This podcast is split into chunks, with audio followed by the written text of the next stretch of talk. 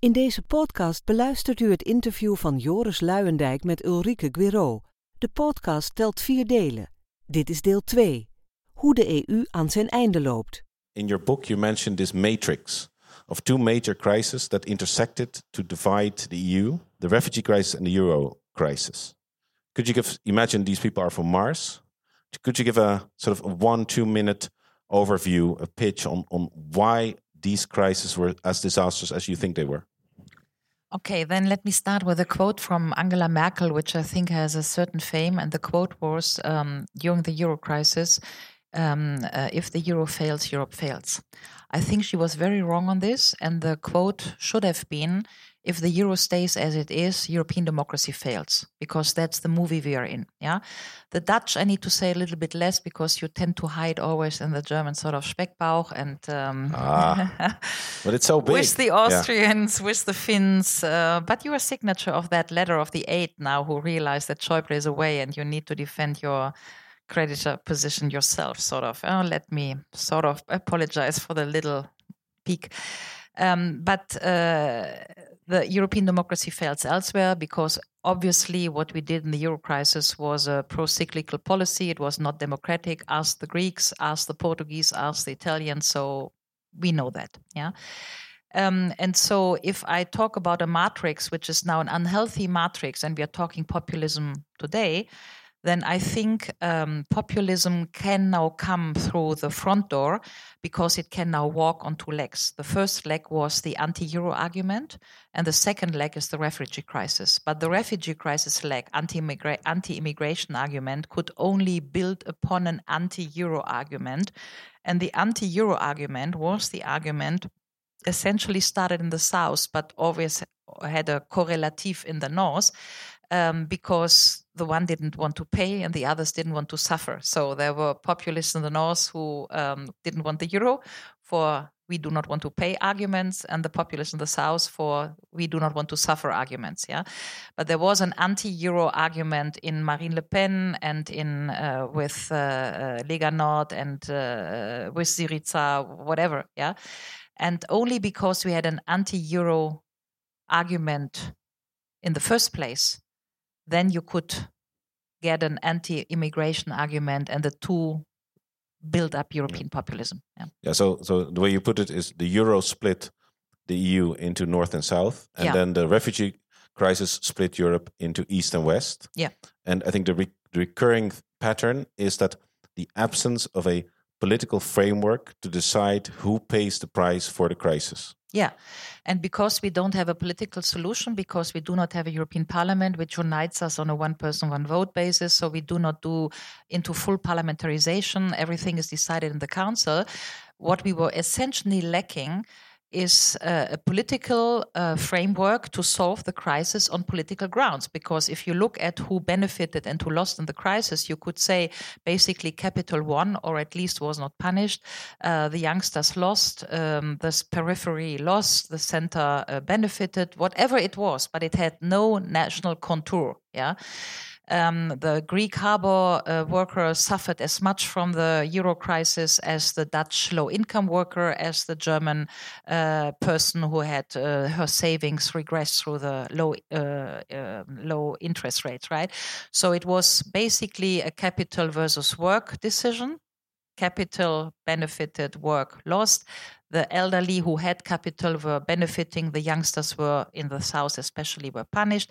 But we had no political instrumentarium. So what we did is we solved a political problem towards chauvinism. Yeah.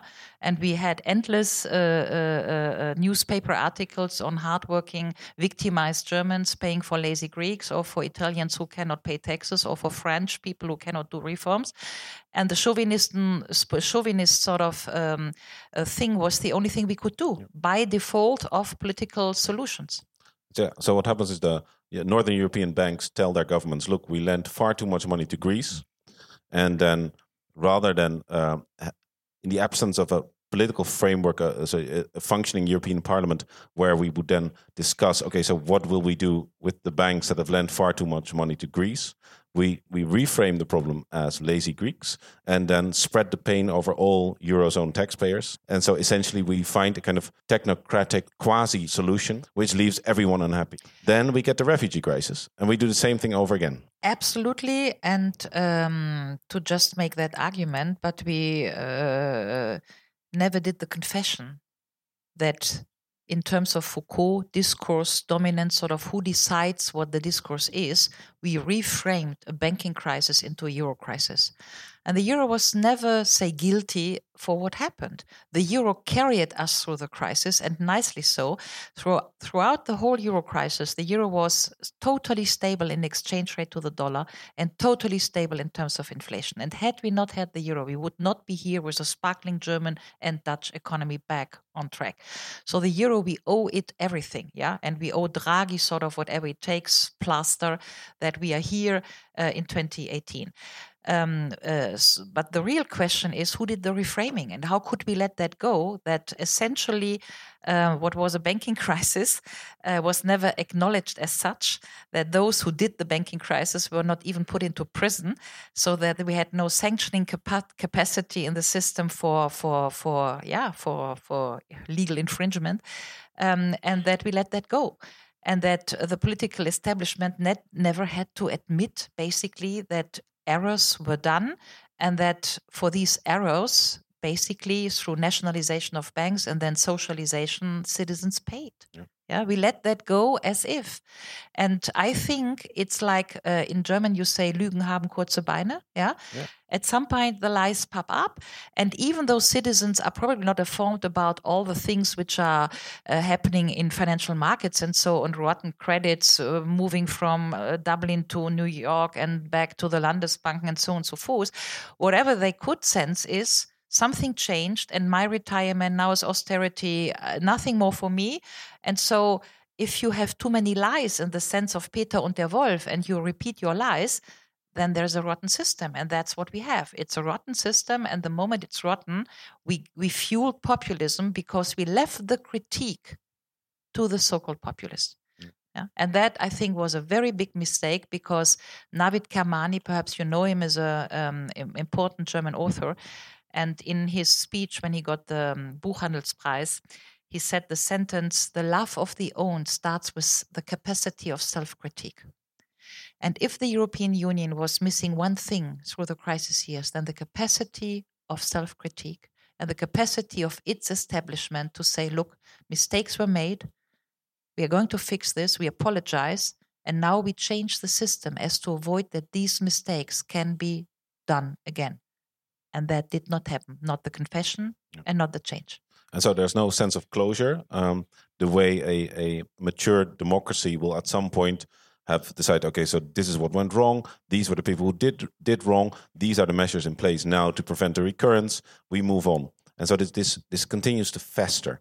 But your argument is that underneath these two crises, the refugee crisis as well as the euro crisis, there's a there's a deeper failure, which is this this marriage between neoliberalism, the, a neoliberal reordering of the economy, privatization, and so on, um, and and the liberal cultural liberalism.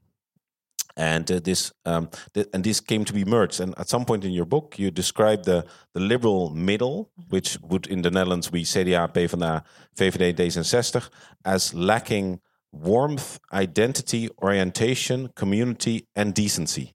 Which is, I think, quite apt description of our, our governments lacking warmth, identity, orientation, community, and decency.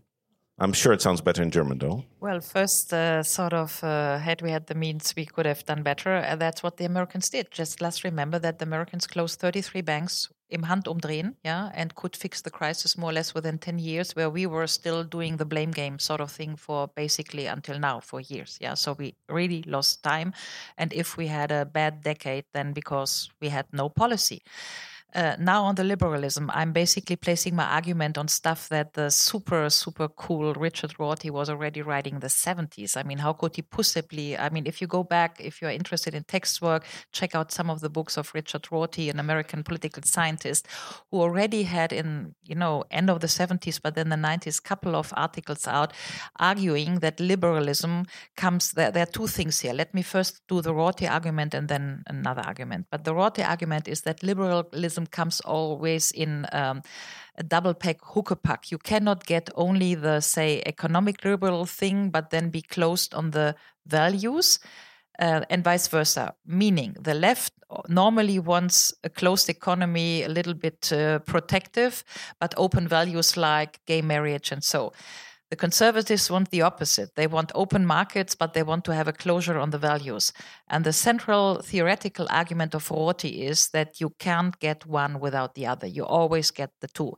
And that is why we can say that in the past, say, 20 years, we had many times, by the way, also in the Netherlands, um, we had uh, uh, all these grand coalition features because because every bunch of the political spectrum wanted to promote each each its part of liberalism, yeah, it needed to side with the other party who wanted its part of the liberalism. The Grand Coalition in Germany is uh, basically exp- explained by this, yeah.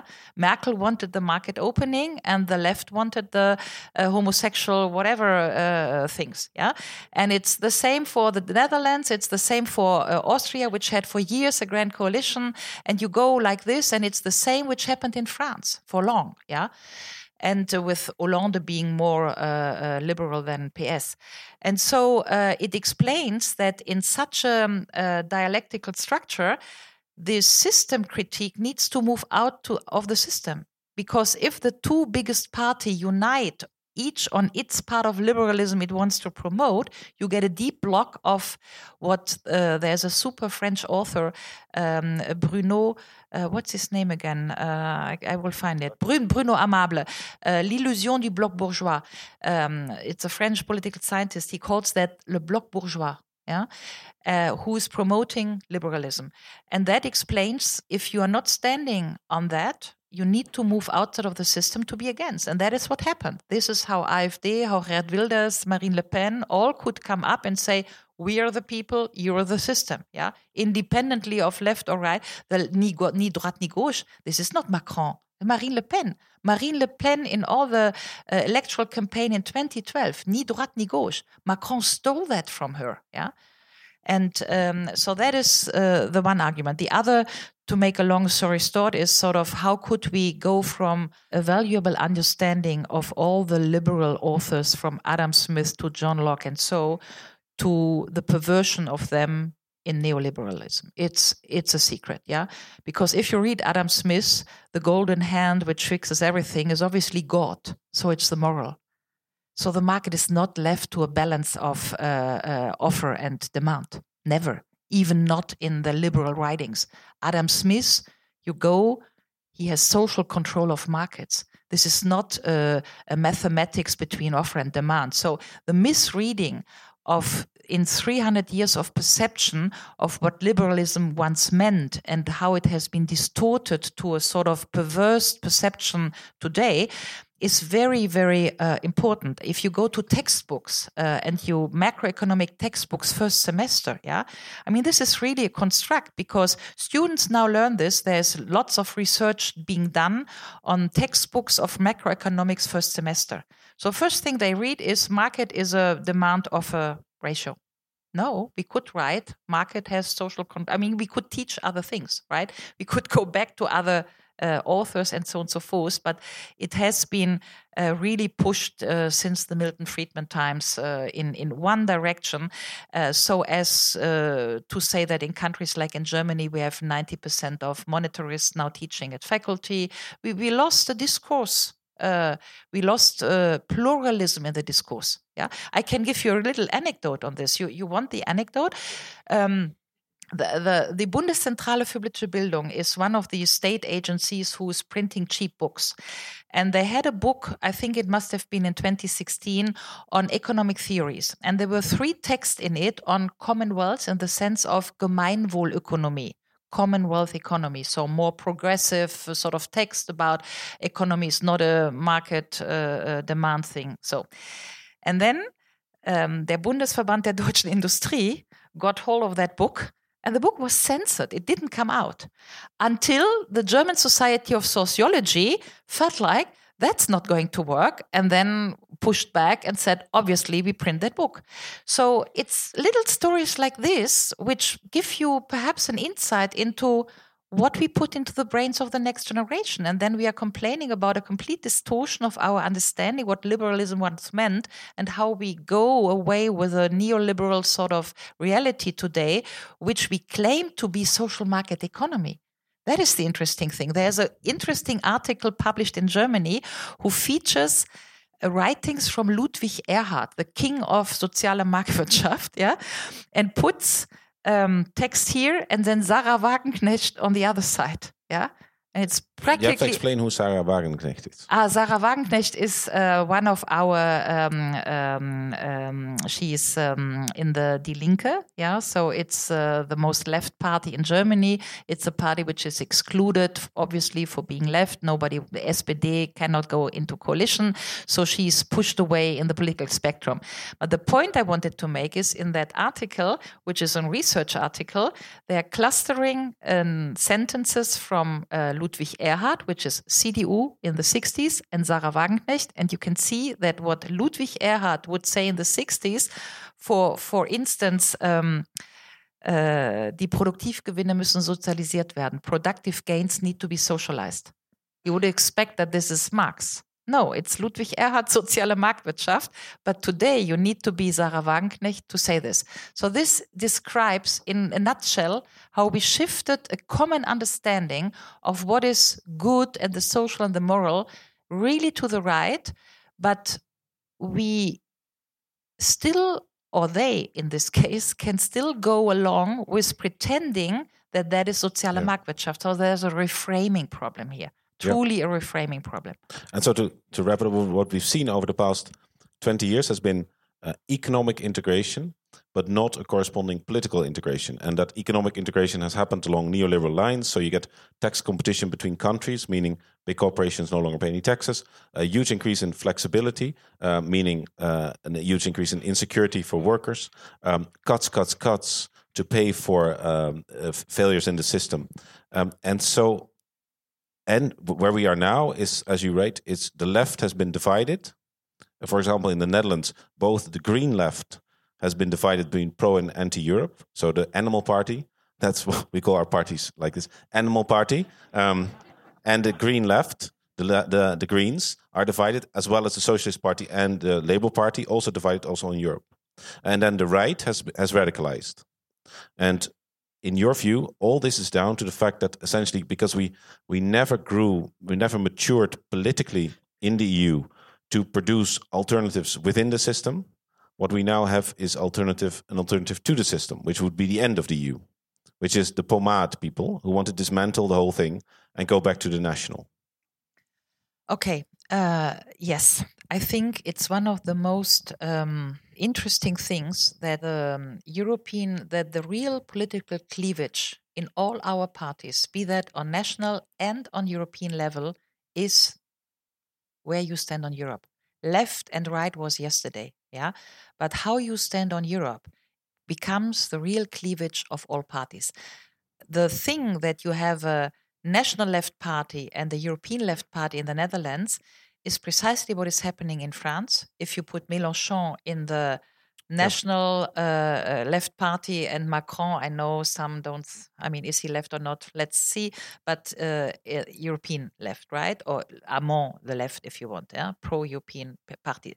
The same is true for uh, um, for Spain, for Italy, uh, and uh, and most European countries, which is that if you can't do the social on the European level, which is what we are fighting now for. Can we have a social Europe, a democratic Europe? And you can't get it there. We now have the Göteborg thing. Perhaps you followed this in the press that we had this declaration of uh, Juncker that Europe should be social. But for the moment, the EU cannot do social. First, it has no budget, 0.9, nothing. And everything that touches the citizens, be that taxation, be that access to social rights, is not European. So the national does the social.